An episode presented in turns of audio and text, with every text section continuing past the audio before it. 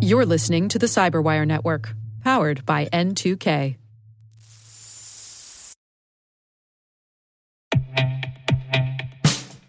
And now, a message from Cyberbit. Mastering cybersecurity is like mastering a sport. You build muscle memory through rigorous practice, then you train as a team to foster cohesion while operating under pressure. Like athletes, cybersecurity professionals thrive on hands on simulation. But traditional courses, certifications, and open source labs won't build you a winning team. You need Cyberbit.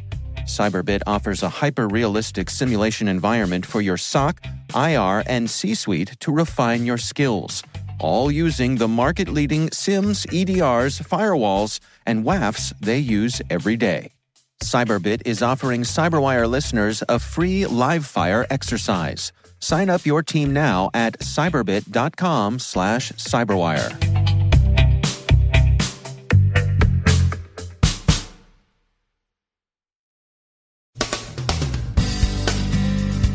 Trend Micro clarifies what was up with the allegations it was deploying spyware with its tools. RiskIQ fingers the MageCart gang as the hoods behind the British Airways data breach. Exploit broker Zerodium discloses a no longer profitable Tor browser vulnerability. Google will challenge the EU's right to be forgotten in court this week. And an extradition in the JP Morgan hack.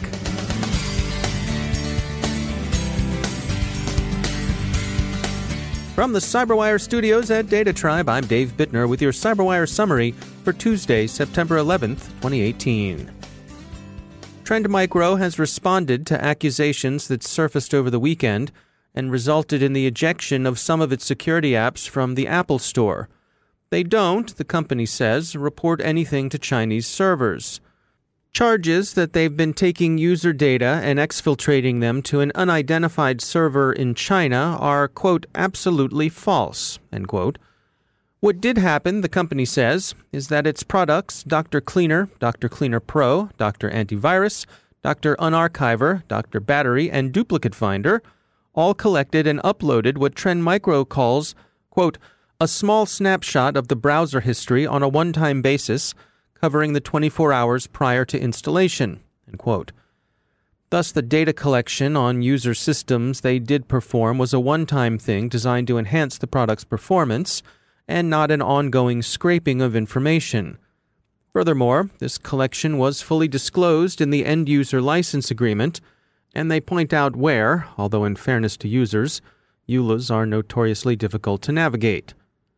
Nonetheless, the company says it understands the objection and regrets the incident. Trend Micro reports that it's now discontinued that particular feature in its apps. They've also permanently deleted all the legacy logs, as they put it on their corporate blog. Quote, we apologize to our community for a concern they might have felt and can reassure all that their data is safe and at no point was compromised. A number of observers were struck by apparent similarities between the British Airways breach and the earlier incident at Ticketmaster. This morning, RiskIQ offered an explanation for the similarity. The company says that the two hacks were conducted by the same criminal group, MageCart. The company has been tracking MageCart since 2015. Researchers also say the gang remains active on an unusually large scale, conducting digital skimming attacks against a range of enterprises. They scan for websites that don't secure payment card data entry forms and then take whatever's available. This time, their attack seems to have been more tailored than usual. MageCart compromised JavaScript on the airline site. Many of the gang's earlier operations had concentrated on attacking third party providers of payment services. That was, for example, the case in the Ticketmaster breach. But in this instance, MageCart appears, says RiskIQ, to have gone after British Airways more directly. British Airways hasn't commented on the attribution. They say that they notified all affected customers within a day or so of discovering the breach, and that they're now working closely with law enforcement as the authorities investigate the incident. BAE Systems recently launched a collaborative task force they're calling the Intelligence Network, with the aim to unite and activate the global security community in the fight against cybercrime. Colin McKinty is VP of Cybersecurity Strategy at BAE Systems. We launched it back in July with Vodafone and another organization called Cylon. And what we produced was a manifesto explaining how we can see a path towards a safer digital world we got a bunch of industry experts together and through a lot of conversations and collaboration we focused down on kind of three broad themes. The first one of these was around the economic uh, incentives and buying power of larger corporations how this has driven fragmentation and complexity in the cybersecurity marketplace and the technical landscape that we're trying to buy security tools from. And what often this means is that small and medium businesses really don't get the right level of support we're also struggling with integration and implementation. Kind of the second theme is around the fact that societies, large enterprises, and governments are going to continue to be disrupted by this new or growing digital business world that we're in. There's also a really fast pace of development and economic growth going on at the moment, which just basically means it's really hard to keep up. And the final theme is around the increased software intensity of the world and the growing use of AI raises real concerns uh, around the risk of, to cybersecurity and what these trends mean. And so these key three themes led us to develop this manifesto and ultimately produce three pillars to how we think we can develop over the next seven years a framework to combat this threat. All right, well, let's uh, continue then. Uh, describe to us what are the pillars? So there's three pillars. The first one is collaboration. And the key mindset change that we're looking for here is about building a new culture through radical trust. Know, we really need to move from each organization only defending themselves to where organizations are working together to defend everyone. It really do need to collaborate. Know, in this context, know, we can't defend the herd by seeking just to outrun it and be an individual. We have goals for this. So in 2025, what we want to see is a society where we can respond as one to these threats, really act as a collective. The second pillar is simplicity.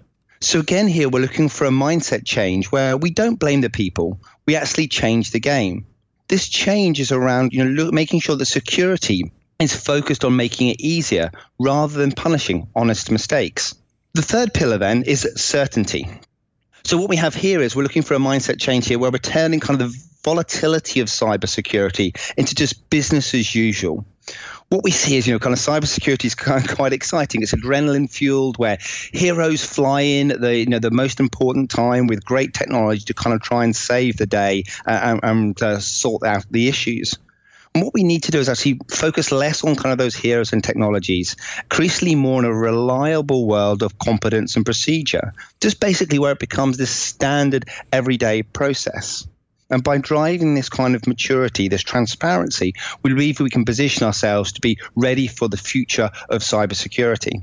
Well, I mean, certainly, uh, I would say uh, admirable and, and perhaps lofty goals. Uh, so, what is the uh, what's the plan from here? How do you turn uh, these ideas into reality? So it's been really exciting since we launched this in July. We've actually had over 700 people and organizations sign up to join the network, over 200 of those being in the US. And so what we've started is a collaboration between those those organizations. So if folks want to uh, get involved, what's the best way for them to get in touch? Well, there's a range of information out there. Go to the BAE Systems website. There's information about the intelligence network there. You can click on, sign in, and uh, join the network. And then all we ask you to do is come and bring your thoughts, bring your problems, openly share and collaborate, and help us work out how we prepare for the future.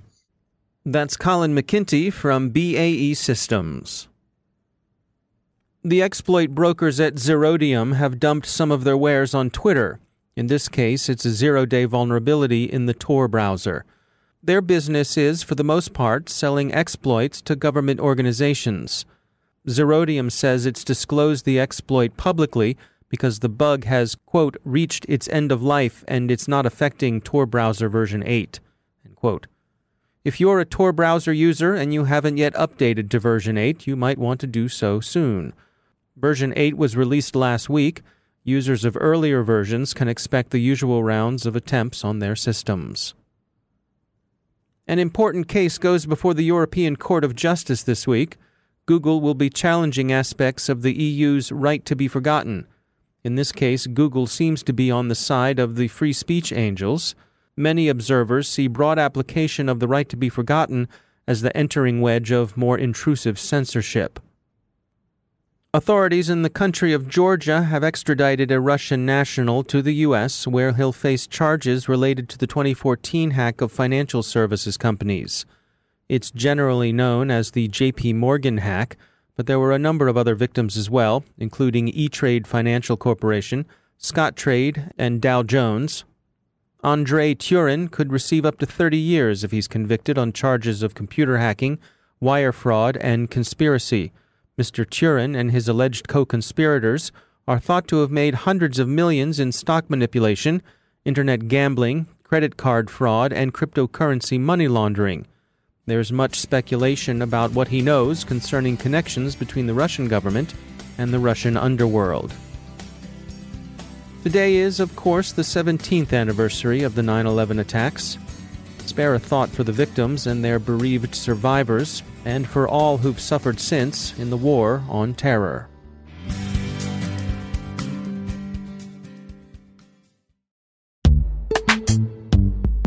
Every day, your IAM tech debt grows. Your multi generational services struggle to work together. Building an identity fabric can fix this.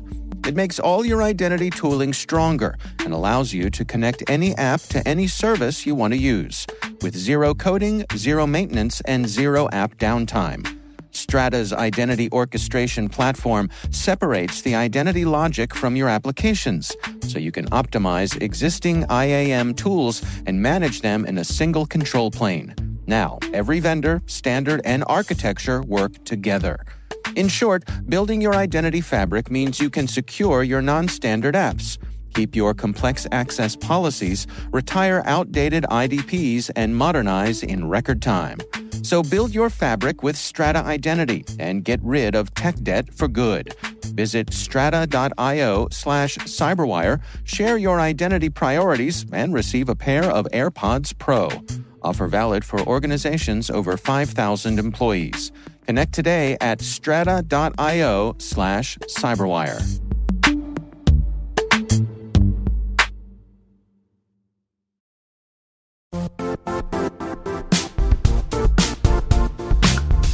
The IT world used to be simpler. You only had to secure and manage environments that you controlled. Then came new technologies and new ways to work. Now, employees, apps, and networks are everywhere. This means poor visibility, security gaps, and added risk. That's why Cloudflare created the first ever connectivity cloud. Visit cloudflare.com to protect your business everywhere you do business.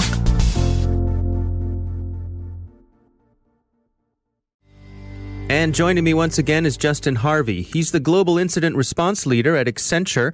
Justin, welcome back. Um, obviously, your area of expertise, one of many, is incident response. So uh, we thought we'd touch today on the best ways to go about developing and testing an effective incident response program. What's your advice? Well, my advice is let's step back and look at this from a high level perspective. And, and really, the words that I think about are cyber resiliency. How does an enterprise become resilient uh, to cyber attacks. I think that really comes down to being able to one prepare for, two detect, three respond and recover to uh, to advance cyber attacks. And that first step, preparing for, I think, is one of the most important, um, particularly around the areas of incident response. So, if you're going to respond and recover and get and restore your business operations, which is is what our clients want to do time and time again. For all of the incidents that we work, the first question out of their mouth is, "How do we restore our operational uh, services, or how do we recover?" And really, that begins with preparation. It be, it begins with an incident response plan that takes into consideration not only when something goes wrong, how are you going to do the forensics? How are you going to restore the systems and your backups? But it also includes uh, things like a communications plan.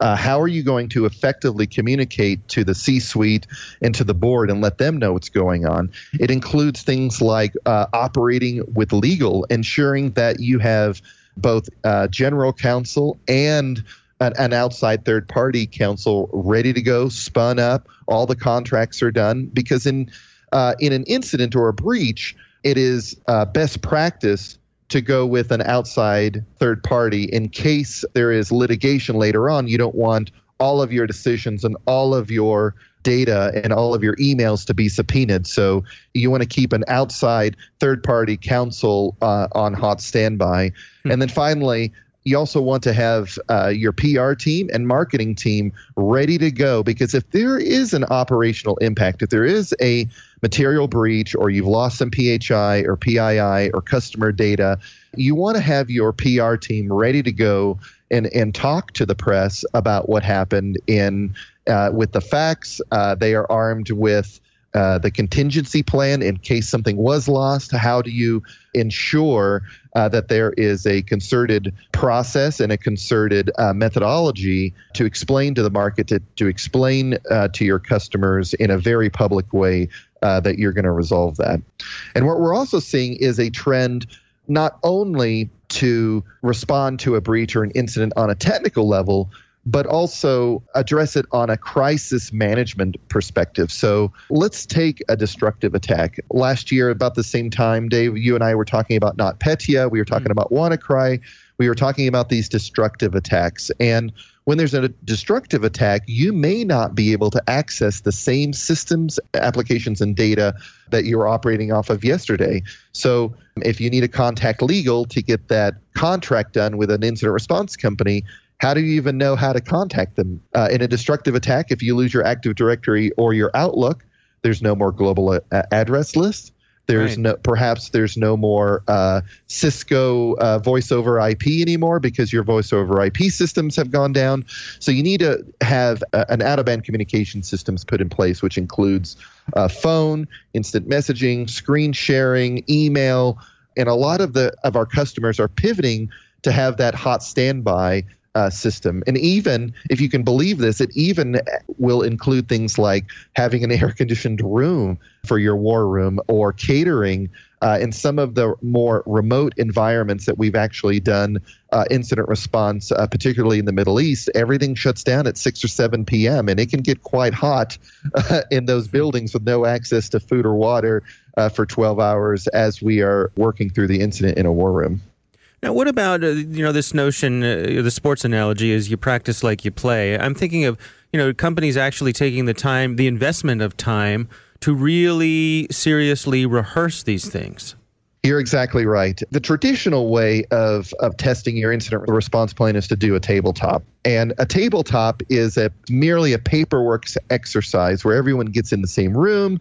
Uh, some of us use cards, or some of us give sheets of paper to say, okay, there's been an incident. What do you do next? And we watch them role play, in essence, uh, the steps that they are going to take. But what we have found uh, with my larger clients is that is not enough. They can still drill and drill and drill. And when the actual event occurs, there's still a lot of scrambling around and there's still a lot of nervousness and trepidation and things aren't being done effectively. So what uh, what we've done is we've actually introduced what we call a coached incident simulation, which is a hybrid between a red team operation and a blue team operation. So, really, that's called a, a purple team.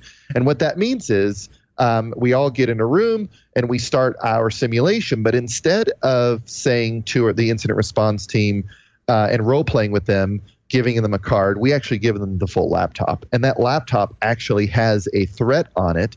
And we actually observe and coach based upon the reaction, the reaction time, and the steps that, that the technical team follows in order to actually work that incident. So, doing uh, pressure testing your incident response plan and and actually using real world uh, circumstances and technology, things like cyber ranges, is really uh, the next level up that more and more companies are adopting. Justin Harvey, thanks for joining us. Thank you.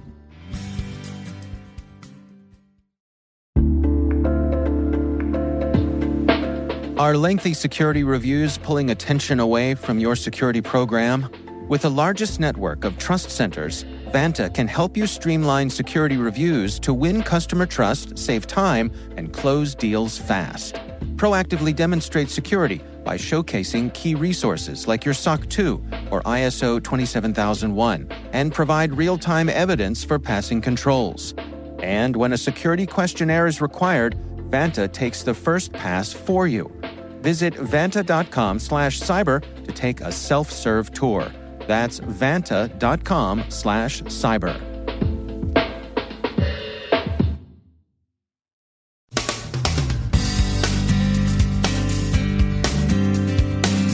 And that's the Cyberwire. For links to all of today's stories, check out our daily briefing at thecyberwire.com. And for professionals and cybersecurity leaders who want to stay abreast of this rapidly evolving field, sign up for Cyberwire Pro. It'll save you time and keep you informed. Listen for us on your Alexa smart speaker, too. The Cyberwire podcast is proudly produced in Maryland out of the startup studios of Data Tribe, where they're co building the next generation of cybersecurity teams and technologies.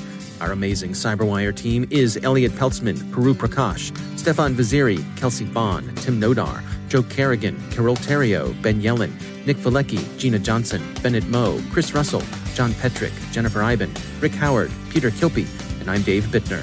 Thanks for listening. We'll see you back here tomorrow.